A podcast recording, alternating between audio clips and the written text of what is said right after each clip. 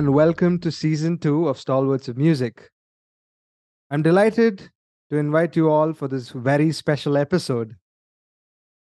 Today's episode is being partnered by Perpetual Buzz Experiences, which is an artist representation company with three very basic but lofty goals.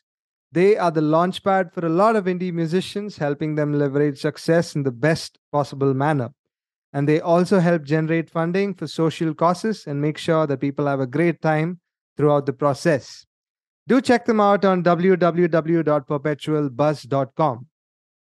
We have yet another podcast partner, which is Wire Up Music Store, one of the finest music retail stores with state of art equipment, your one stop solution for the best musical gear. They have instruments ranging from guitars to ukulele, percussive to classical instruments. Do check out their Instagram page, which goes by the handle at the rate wireup.india. Speaking of my first guest today, he's a guitar player, songwriter, and a prolific singer. As a solo artist, he has a catalog of over 22 albums. He was a member of the glam metal band Poison, and he's played with the legendary Mr. Big and was involved in a jazz fusion project called Vertu along with the one and only Stanley Clarke. I'm talking about none other than Richie Kotzen, who currently plays for the Winery Dogs. This episode is truly special as it also commemorates the release of the Winery Dogs album, the Roman Letter 3, in the next three days. And guess what? It's Richie's birthday on the 3rd of February. So be sure to check out the all new Winery Dogs album 3 on the 3rd of February. I have yet another special guest. I couldn't think of a better name than Mr. Tony J. Das, who's a guitar player for Thermal and Quarter, People Tree, and has contributed a lot to the world of music over the years. Not only as a performer, but he's also an excellent music educator. Without any further ado, I'm delighted to welcome my guest, Richie Kotzen, and special guest, Tony Das, who will be joining us for a very special segment of the interview. Hi, Richie. How are you? Namaste. And which part of the world are you in right now? Good. And I am in Southern California. Wonderful. And uh, I'm guessing you are prepping up for uh, some intense rehearsals. Uh, you're going to be starting with your world tour very soon, I presume. Absolutely. The Winery Dogs, we are release of our third album that's coming out on February 3rd. Mm-hmm. Starting our tour on the East Coast in the United States and uh, got to go all around the, the country and we're going to go to South America and Europe, leave Japan. So we're going to go to as many places as we can. Are you coming to India though? Many... Uh, not yet. We don't have anything booked. I would love to return. Uh, must have been 2016 for what you guys call the Orange Fest. Correct. And that was just really a, a great experience. And so I, um, we're, we're putting everything together. So we'll see. Wonderful, wonderful. I presume you're a very happy man now that you've announced uh, the all new Winery Dogs album with the Roman letter 3. And in the next three days, it's also going to be your birthday, right? So, how are you planning to celebrate this particular release? Uh, you know, I'm doing anything for my birthday. Uh, when I turned 50, uh, my wife incredible surprise party, uh-huh. and uh, it was just amazing. Um, I'm not really thinking about it. Uh, probably go to with a small group of people and and just kind of hang out. Um, I'm don't expect much, so we'll see. looking forward to it. Looking really looking forward to, especially the album release. So I'd like to take a step oh. back, go back in time, and ask you this particular question. So, what was your earliest creative revelation? Well, uh, and I was one of those kids that would like to. So, anytime there would be a get together, there was in our house, there was a room, creation room, and it had two levels. Uh-huh. Okay, on one level, uh, a, pool table and some other gaming type items, and then you know the, the sofa and the television and the fireplace and all that stuff.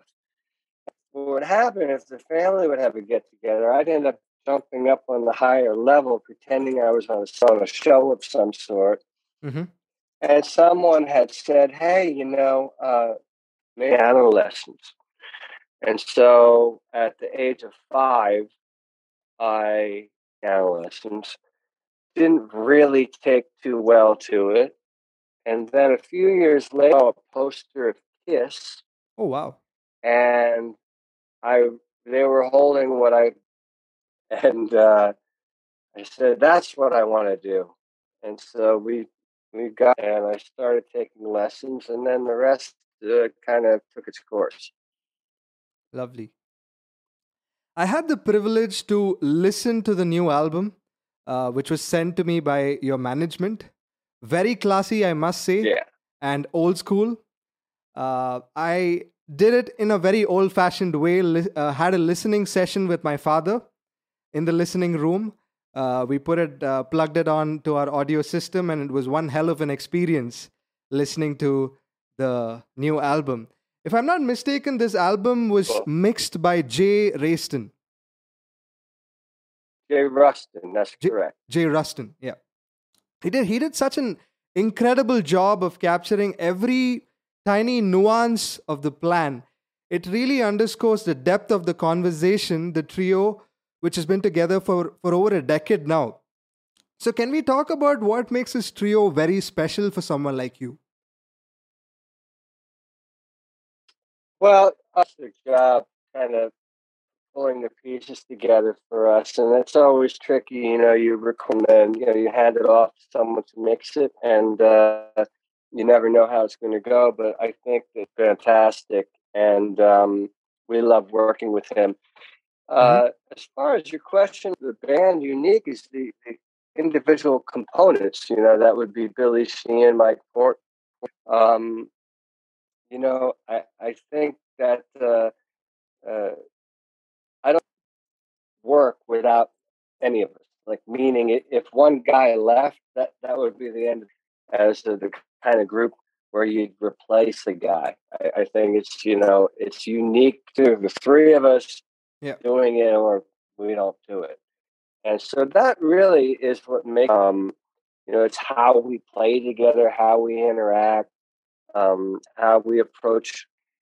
And, uh, you know, I don't think you could have a more organic, I hate using the what other word to use, uh, situation to the degree that, you know, we're not bulls, we're not, you know, auto tuning, we're, we're not, there's no real technology, it's just kind of three guys playing together, and this is what we sound like.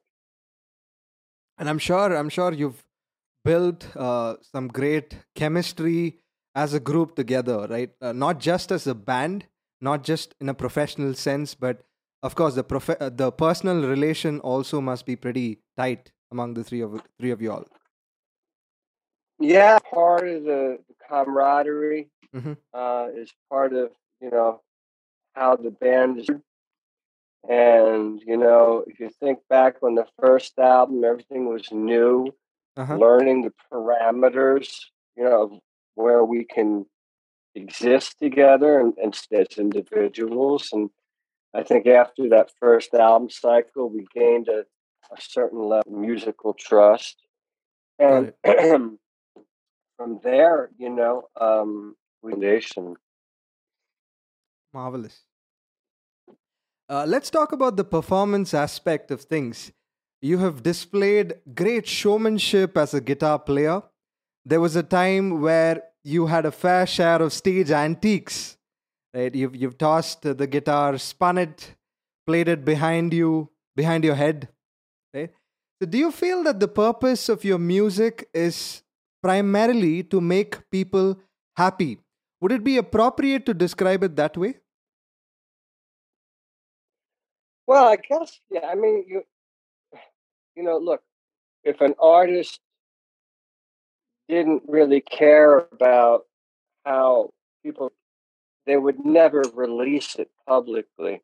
hmm So, you know, cared about fulfilling their personal desires, and you would never hear them. They would just sit somewhere, and every now and then I would go and listen, and uh, or not. Maybe never listen to it. But you know, the minute you your work publicly, uh, you're confirming th- that you want something. You know, uh, otherwise, why would you? Uh, I think it's a connection.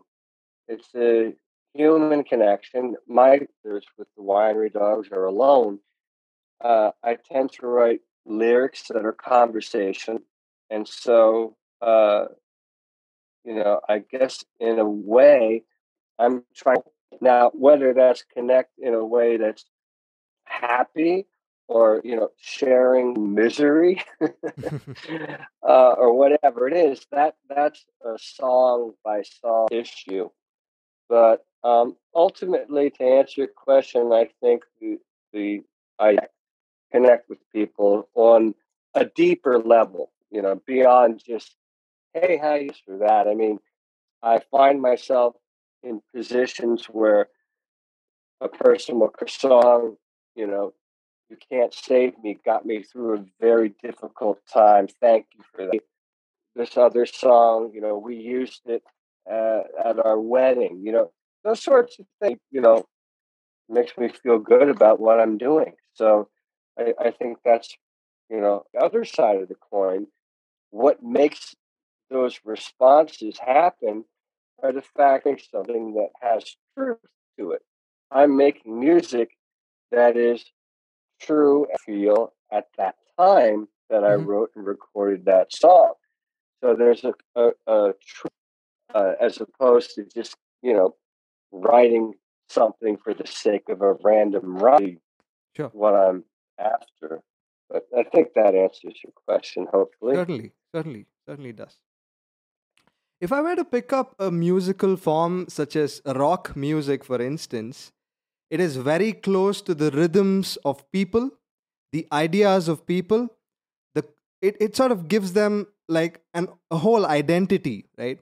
Uh, if if someone were to associ- to be associated with a musical form like rock, it represents so many different facets of human personality, that of social interactions. Even the sounds have reflections in the local ambience and in an old school tradition? So, with globalization, with merging of identities in the sense, what is the significance of rock music per se? And why is it important for a community to listen and appreciate this kind of music? well, I, I think I don't know various communities to listen to whatever they want to listen to. I, I don't think any must listen to a certain genre. I think people will listen things that appeal to them. Correct. So what I like uh, about the kind of music that I obviously rock, um, it's a broad scope. Say rock. Um, there's rock that is very heavy and aggressive, soft and mellow. There's rock that has more of a funk and soul element to it. There's rock. And then there's, you know, rock that's just, you know, blaring guitars and straight ahead drum beats. I mean, it's such a broad genre. So uh, to kind of condense uh, your question and it is is the fact that it's such a broad genre, and so different can uh, attract you know all sorts of different people. Whereas a style of music like jazz, by way of example, is going to be more of group of people that are going to relate to um, to that music. Things about rock uh, that's very special Mhm. is that it does many different cultures. Marvelous. I really, I really like how you articulated, uh, you know, the whole concept in the form of uh, different branches, but again, like you know, conveyed the whole idea. Incredible. Cool. This might sound like a very, very simplistic question, but uh, you have put out close to about twenty-two solo studio albums, if I'm not mistaken. Yeah, somewhere around there. Yeah. I lost count, but yeah. Right. So, what was the secret and the motivation behind putting out such incredible music? It was being received well for sure by so many in the world. Uh, people across the globe are listening to it till till day, and they, they do not get tired of it. And they respond to it because they see passion, they see integrity, and I think there's a great deal of conviction, not just of you as a musician, but you know the life that you live, right? So, what is the secret behind putting out such incredible music, which is also received well? Well, you know, I don't know. I mean, all I can really do, all any artist can really do is uh, write and be true to themselves. And, you know, when I write a song, it's my perspective on something. And uh, where it comes, I, I started writing my own songs when I was, you know, in my early child. I can remember being a little boy uh, wanting to write a song, and, you know, banging away on the guitar, but I didn't know how to put the words together because I, didn't have the the life experience that I needed. Um, and then after a while, you know, things started happening, found things to write about, and I developed a perspective on situations, ability to write songs. Uh, but you know, I don't think I can sit around uh, try to predict or uh, anticipate what somebody else might. I don't see how I could possibly do that. And um, I'm sure there are people that are do it quite well, but I, I've never been that kind of a, a, a kind of write what I write. Mhm. And uh, if I really like something, and if I really, really like it, I'll share it in the form of a, and from there, whatever happens, it really is, look at it, it's out of my hands. I, I can't, um, I can't, you know, direct how someone else is going to respond. Somebody might hear a song, they might love it and connect. Another person might think, I never want to hear that again as long as I live. So a certain element of, you know, once it's written and released, it's, you know, I kind of have to remove myself a little bit from what if this, what if that. I think that could be a very detrimental way of thinking if I Got it. How does how does spirituality inform what you do as a musician? I'm not really sure. Um, you know, uh, I don't really any of this really comes from, and I don't really try. I don't investigate Okay. where um, necessarily see behind the curtain. Okay. So um, something I just act on it, and I've been doing that for so long that it's just. I think it's instinct. Um, I know there's a lot of people that can kind of put things into some sort of spiritual realm and and talk about things in a way that are I don't know abstract and and enchanting. But for me, I just kind of do what it is that I do. It just happens. I don't know why it happens.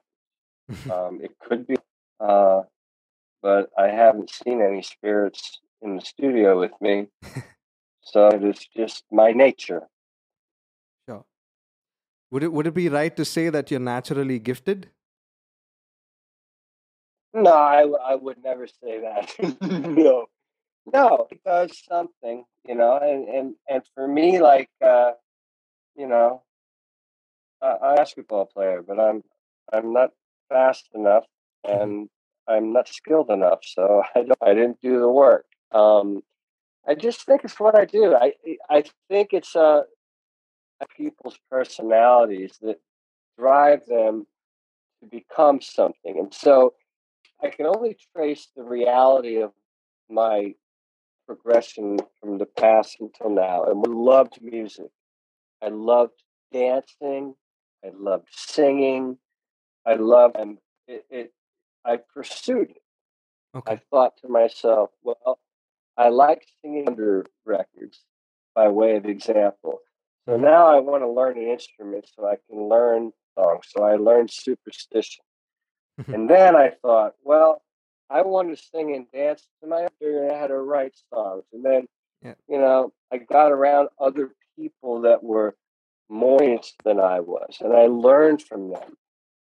And I thought, this is really cool. If I continue further up the ladder in the video game, uh, I can kind of and and so I just I think focus, you know, um, I call themselves gifted. I think that's very uh, I don't know. I just don't have a verbiage, but um, I think that uh, I am what I am, and I I I, I am my music. That's that's that's what I am.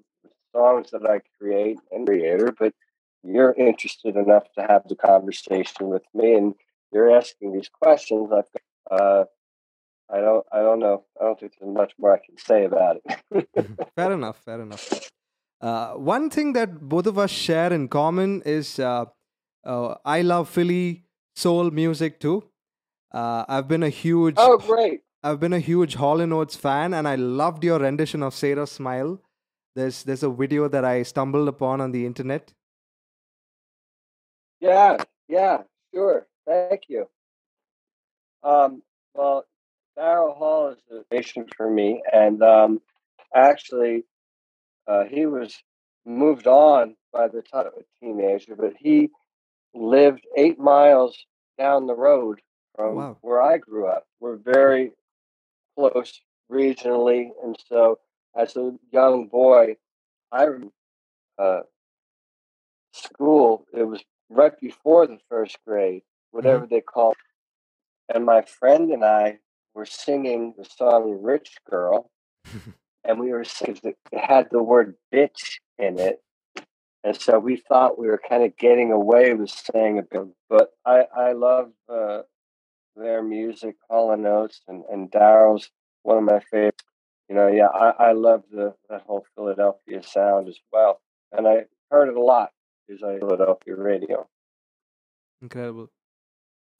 You've you've definitely been an innovator. You don so many different hats uh, as you know an artist in in terms of creativity. You're you're an incredible singer, and uh, you are also an incredible songwriter, and of course uh, a guitar player too. So I'm interested in knowing: Are you still in search of certain modern guitar techniques?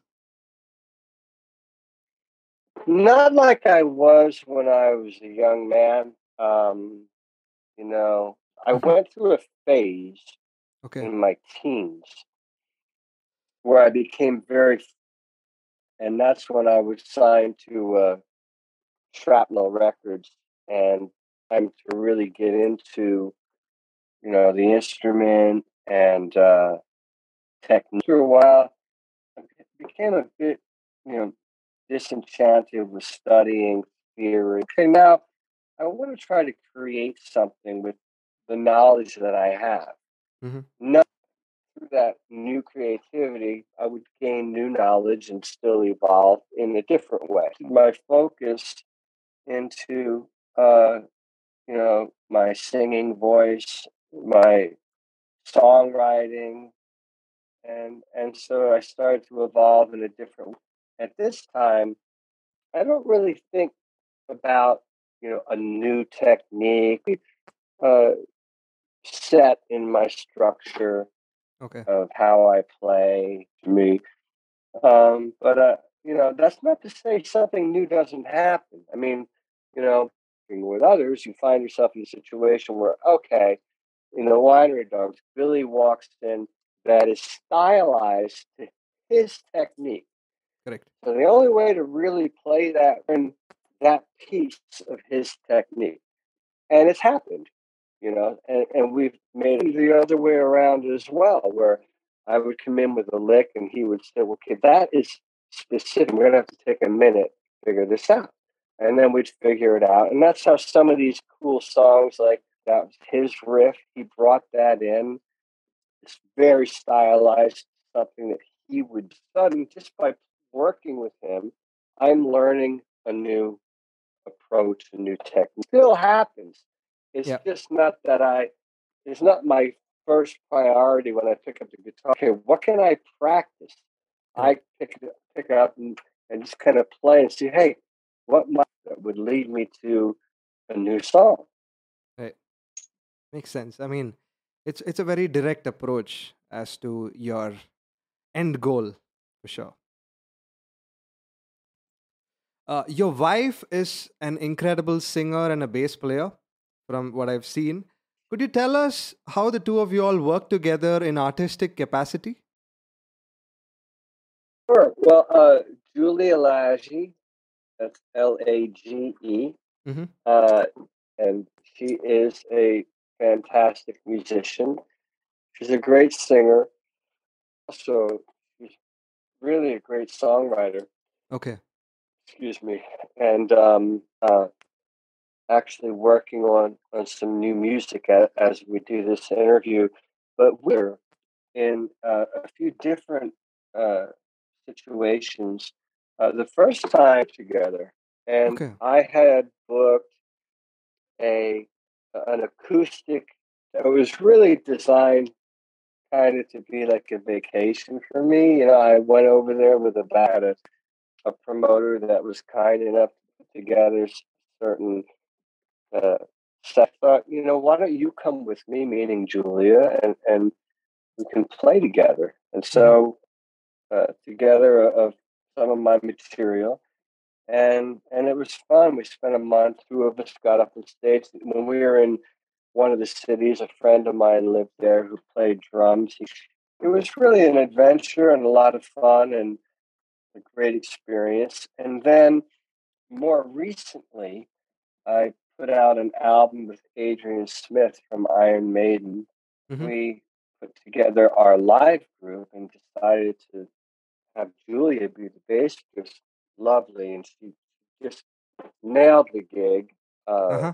Played the song. I made the joke. Said, "Wow, she's playing the songs better than I play them. You know, so Very uh, cute. To another level, and, and the showmanship that what what she brings to the stage. Seem to have a great player, but then you have someone that has great stage presence, and so you know she, then she can sing, and she can pretty much sing anything you throw at her. So uh, we were going to have her on bass.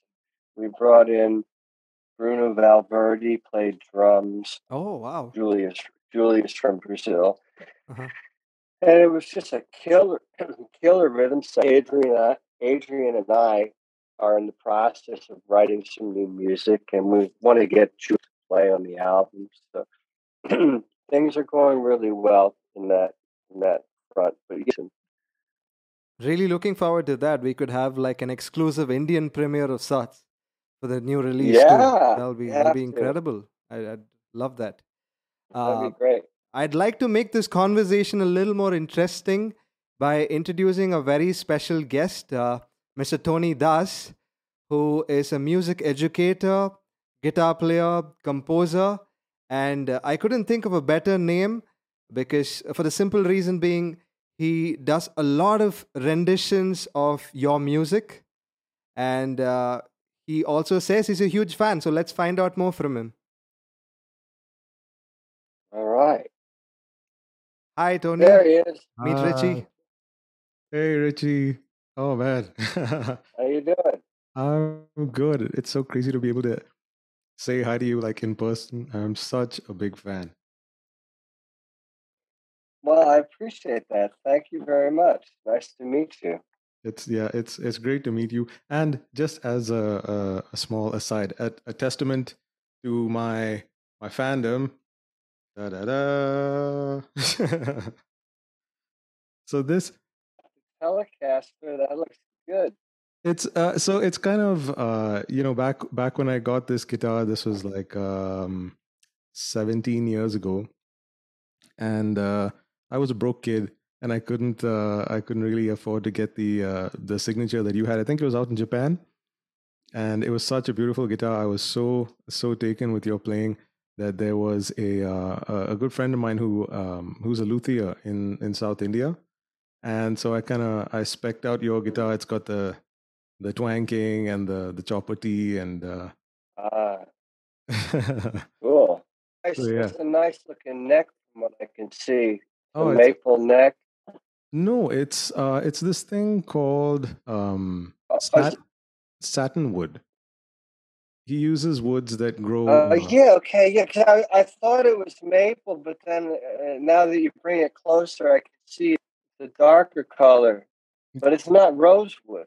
no, it's not. It's kind of it's kind of in between uh, a maple and rosewood kind of uh, look, but it grows locally where um, where my friend lives, and he uses local woods. He finds that they That's uh, pretty. yeah. That's cool. Try and play that when I come over there. Oh, oh man, I would die. and you know that almost would have happened. Sorry, Yeah. I'm I'm I'm just going on a bit, but uh, I almost got to uh, to meet you when uh, a band that I play with played at this uh, the Orange Festival that that you also played at a couple of years ago. Huh. But I was booked for something else. Yeah, I remember. Yeah. Yeah, I was booked for something else, and I didn't even get to come over. And that was an incredible experience. Um, for those watching that don't know, the Orange Festival, it's a really great festival in India. What's the name of the town? Am I, how do you say that? It's called Dambuk. didn't hear your microphone. Yeah, okay, good. Yeah, I saw your mouth move, but I didn't hear you. Now I heard you. It's really a wonderful experience and an awesome audience and uh, fun. I, I- I'd like to do that again someday. But um, yeah, I'm sorry we didn't meet. Uh, not as sorry as I am, but at least we get to do this. And uh, man, I'm just sorry it's taken me a while. but uh, okay, let me get uh, uh, let me get started with some of the things that I've been meaning to ask you. Shall I go ahead, Aditya? Yeah, go for it. Okay, cool. Yeah, absolutely. Okay. Um, so, um, so I actually came to discover you through um, Guitars That Rule the World, 91. Wow. Wow. Yeah, that's a long time ago. yeah. So I um I happened upon the album much much later than that. I only started playing much after that. But um you did a song called Chipe Flux. yeah. Do you title is ridiculous because the title is an inside joke between me and Jason Becker. But go ahead. okay, that makes sense because I, I you know I couldn't figure out what it meant. But then I listened to the song and I kind of figured out why I couldn't figure out what it meant because I, means nothing. It was supposed to be indecipherable, I think, because the song is completely inde- I mean, I don't know what you're doing, how you're getting those sounds. Could you could you talk a little bit about that? Yeah. Yeah, I mean, I, I remember the idea was to play the craziest, most impossible thing accurately so that you could chart it, you know, so that it's real, you know, Mhm. but just try to go for the most wacky, difficult thing.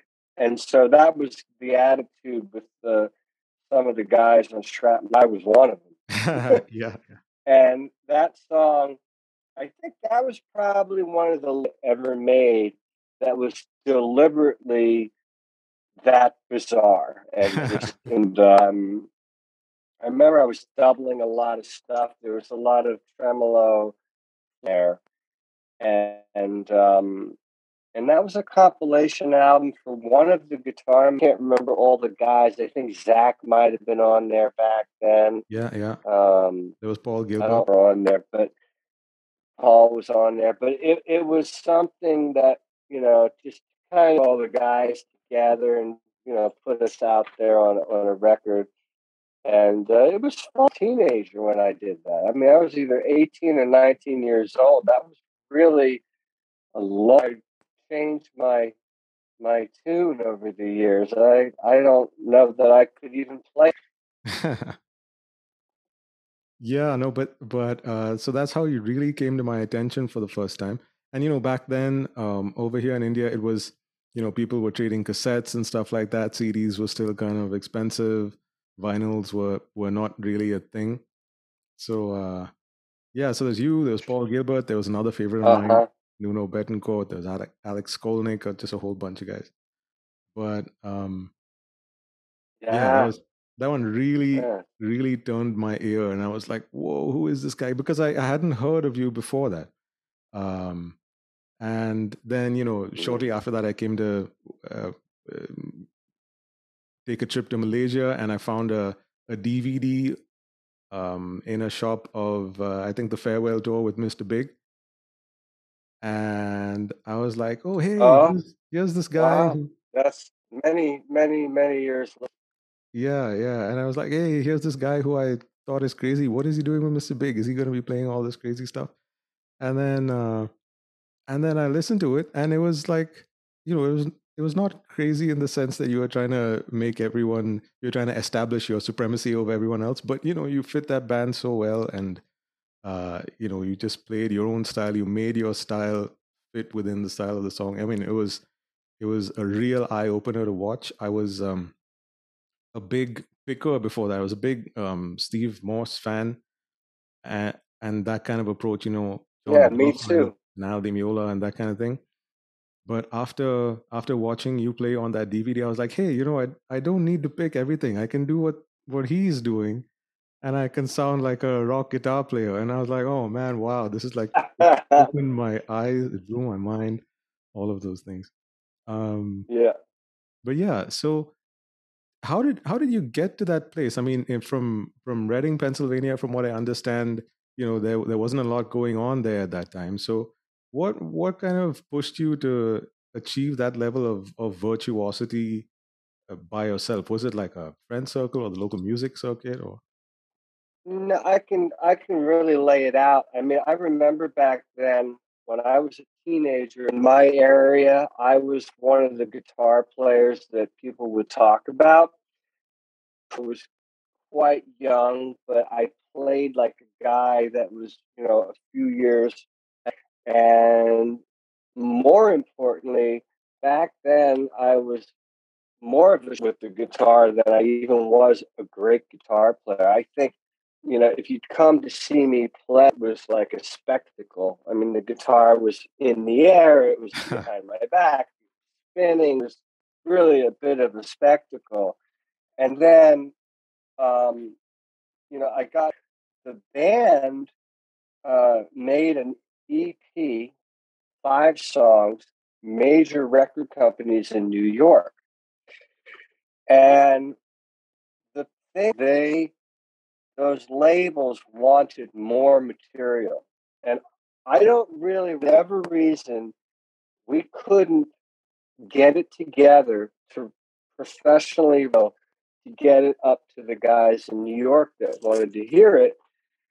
And I know some of the guys in the band that were really happy playing the local scene because they were making good money. So, you know, the motivations were all different. And I remember as a 17 year old, my motivation was to become national level.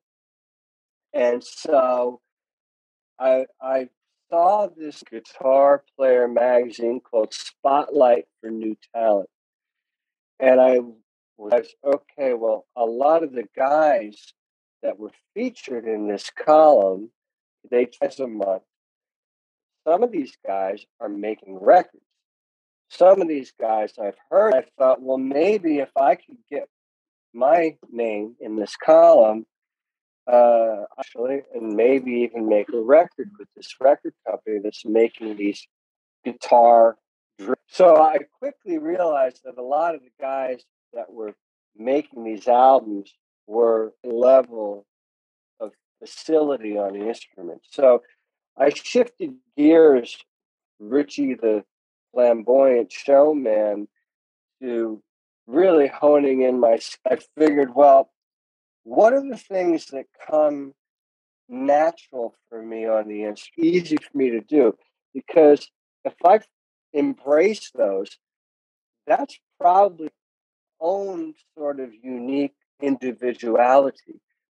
If I sit here and I what these other guys are doing, I'm just going to sound like a cheaper version of one of these. Let's see here. Well, this sort of thing comes natural. That sort of thing comes natural. House, and that's going to be where I operate. So I started really developing that attitude, unique, and and focus on that. And so I started making demo recordings and I started sending them to the address that was in the magazine. Eventually, the magazine put me in one of the it was Mike Varney's Spotlight for New Talent. He was the man behind all this. He approached me to make an album. And it was from there where I started my career on a national level. And that was that was the opening, you know, that was the door. Um, somewhere during that period, Guitar World magazine read cover story with me and Nuno Bettencourt and Reb Beach. Um, the team recognized me, so I was in the top three on the readers poll of best new talent. Nuno Bettencourt was number one. I was number two, and Stevie Salas was number three. Interesting for me because I hadn't barely sold 20,000 records, and I was in guys that had platinum albums. So I knew something was going right, you know. And then finally, that I, I didn't want to be making instrumental guitar music for very long, writing songs, and I, I my second album was a vocal album and I was singing. How everything started for me. Oh, that's cool. So, so it, you're, you're saying it was largely the uh, the the desire to break out of the the local circuit and go national that made you change from Richie the the showman to to Richie the the guitar virtuoso. Yeah, I think, and it, it, it came from Richie the showman to okay, let's let's take it serious in the music and and figure out exactly you know who you are you know music became who you are artistically and then who you are as a writer and this and that snowballed and evolved into you know whatever it is nice and and where along that journey did did um, did the singing the vocal chops where did where did those come from you know i mean was it? Well, I yeah, I remember back before Shrapnel Records, I was in a band and everybody sang and had a better voice than mine. Um, that not to say that I couldn't sing because everybody else sang so well. So as a novelty, they would give me the microphones. And one of the songs, I put the guitar down and I would front and be the lead singer best uh, Steven Tyler impression or whoever it was that I was trying to emulate back. And, and that's probably when I was 16 or 17. And then um, um, that album was made. I was 18 when I made that. And then when the record came out, I started working on the vocal songs. And it was to me, you know, you should sing your own songs you know, take your voice more and sing your own songs. So somewhere around, you know, 88, 89, the energy that I was putting into the guitar into my voice. And so I listened to R&B music um, Sly and the Family Stone, Parliament Funkadelic, Prince. A singer in particular called Sam Moore that was sang with Sam and Dave, and he had the in the higher register. So I spent time trying to emulate Sam Moore, emulate early Rod Stewart. Uh, uh, every picture tells a story, an influence, and you know, so those were the guys that you know kind of, and then somewhere along the line we recorded the Fever Dream album. I think that was 90. That was the first album where I was singing lead vocals, kind of evolved from there. And to me now, to this today, and you know, even soon after back then, I I stopped separating everything. In the singing and the songwriting, and I looked at it as one thing. And my attitude was, if I'm going to do music, I'm going to sing songs that I write and maybe a couple I'll play on the piano. And that was my attitude all the way through, and that's what I'm doing. And how? okay, sorry, I'm going to be jumping around a bit because I, I don't think I have uh, a lot of time left. Uh, Aditya, are we okay for time? Yeah, yeah, please go for it. Oh, cool. Uh, I've got literally 12 minutes. Stop oh, at okay. 11:30. Okay. Yeah. Okay. Okay. Cool. Um, so um, there was a question I wanted to ask um, more recently, uh, at least comparatively more recently, about um, you know your your shifting from uh, playing with the pick to playing with your fingers. And I read I read an interview where you said you know you were just doing a gig one day and and your pick fell out and this guy kept trying to hand it back to you, but you were trying to you were trying to make it work with just the fingers. Yeah. Um, so what really happened? I mean, I've always done bumps I can remember. I would play with a pick and then use some other fingers to kind of pluck the strings. That for whatever reason, I don't. I don't even think it's something I picked up from anybody else. I think it's just something. But there would be instances where I would go to a jam session. I did a guitar player that carried picks with him for whatever reason but like you know a guy and i would watch him play prior to that and like the pick would be in his mouth say eh, no thanks. I'll just i'll go without. And so uh i down in south america in brazil and i had done a show. I was my performance on that show. I didn't like anything that i played. And there's no way that I'm going to get better by practicing in the hotel or two before I go to bed. What can I do? And I thought, well, why don't you gig without a guitar pick? See what happens, which is a scary idea because I'm doing, I'm doing sweep picking, and I'm doing all these things with the guitar pick. Get up there and I did it and I did the show without a pick, and you know, half of my repertoire. But what it did was it forced me to uh, approach differently. I actually had a great night. I really liked what I was doing. Uh, you know, reconnected to the instrument, and there was a manager there at the time with me, who by that show, and he said, "You know, that was the best I've heard you." And you should do that again at Tar Pigs. You don't need them. And, you know, just kind of talk. And I said, okay, well, I'll try it again tomorrow. And then I, then I, I did the rest of the shows. There was three or four left. And I thought, travel light. If I can tour without guitar picks, that's one less thing for me to worry about. I, I, I went for it. And um, the reality of guitar uh, constantly. There's you know a bunch of them here on my desk. Now, if I'm recording something, I'll grab a pick to play a certain passage or not. Developed into this thing where when I play live, I I just felt really on the electric guitar. If I play an acoustic passage, you know, I, I still like, you know, guitar, so I'll use a guitar pick. But it's been really absent from my electric years.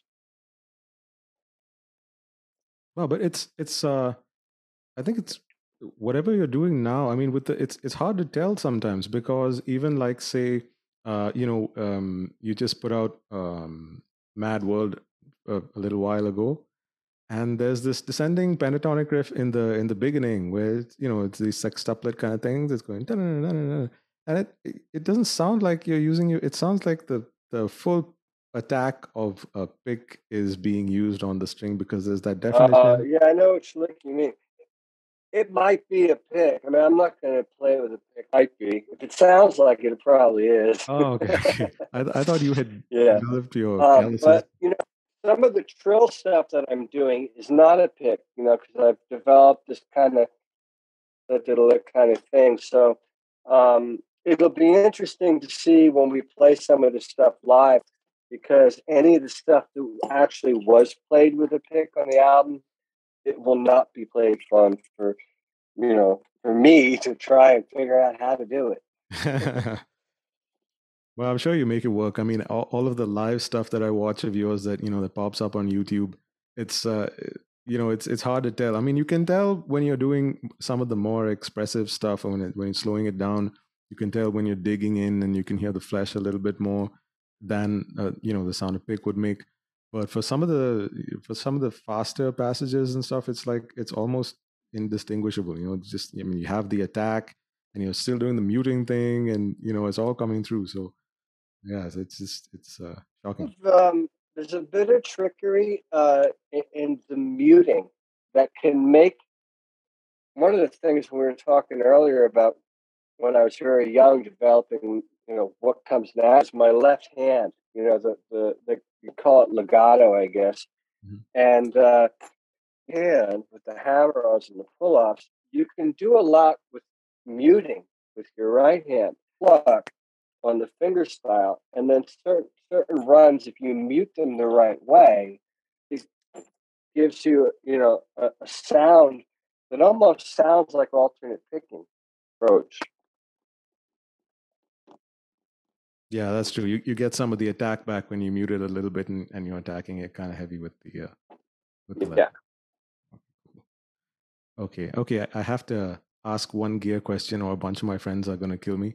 um, so um, before you got the before you started uh, with your signature Cornford amp, um, again, I'd kind of stalk you on YouTube, so I'd follow you around from you know gig to gig and see what what you were doing, and you'd do these rig rundowns and stuff and uh, you know very often you were given a backline amp something like a uh, I think a couple of times you even said there was a fender twin um, or something of the sort. And you had a couple of drive pedals. You had the uh, the Sobbat drive i think it was. And, uh, mm-hmm.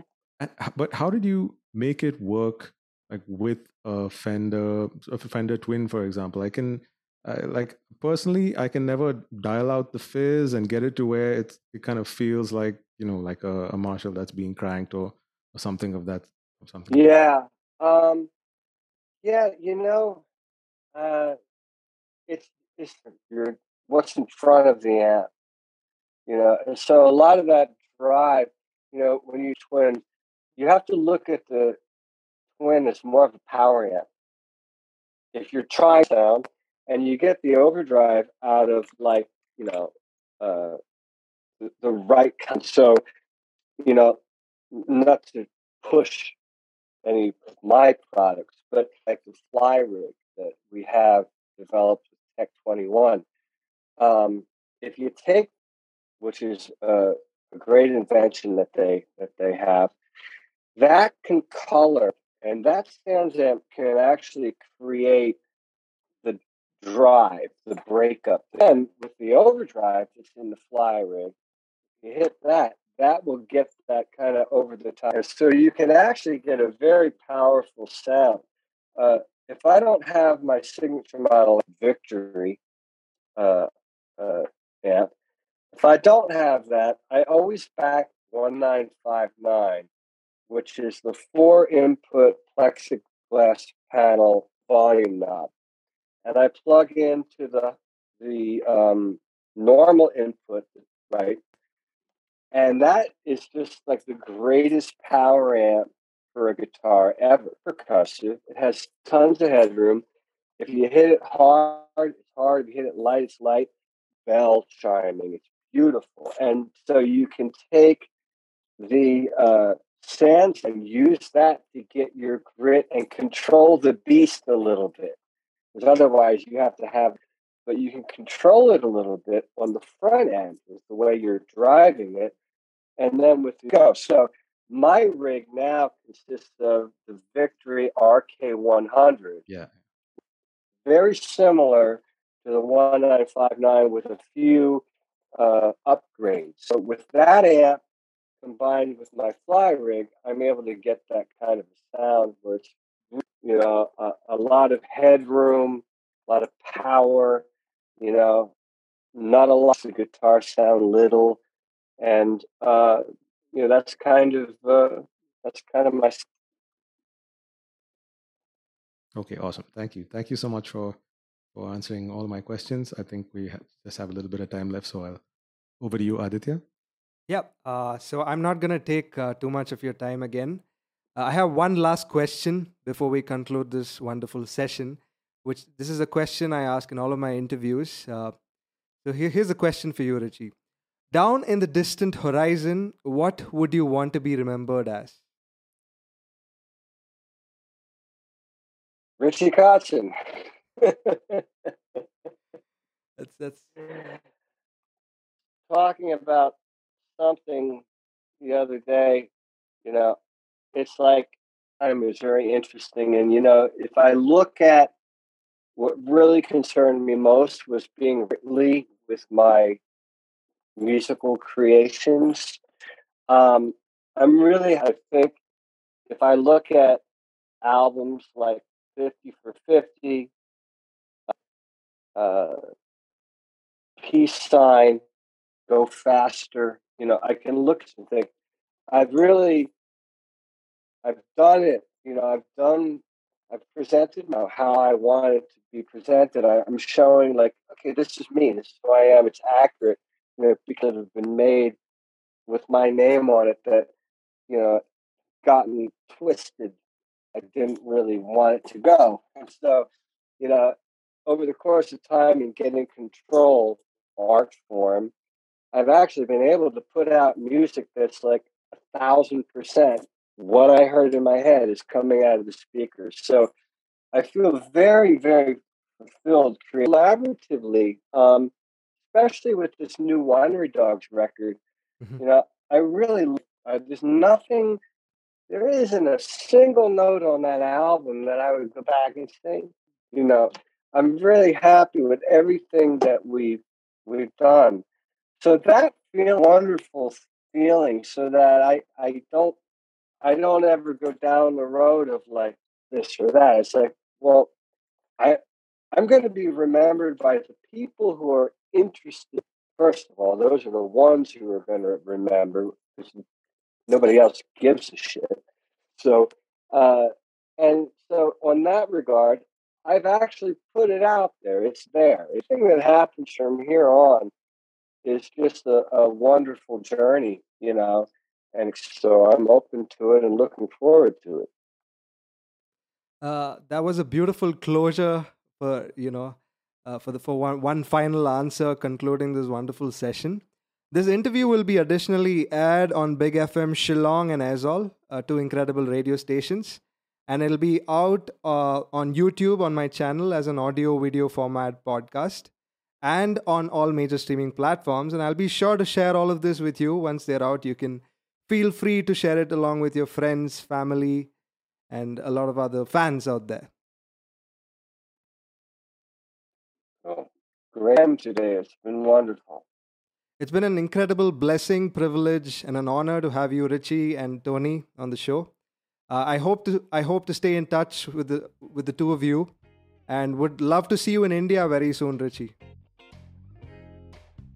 Lovely. Cheers. Thank you both. Thank you. Thank you. Bye bye.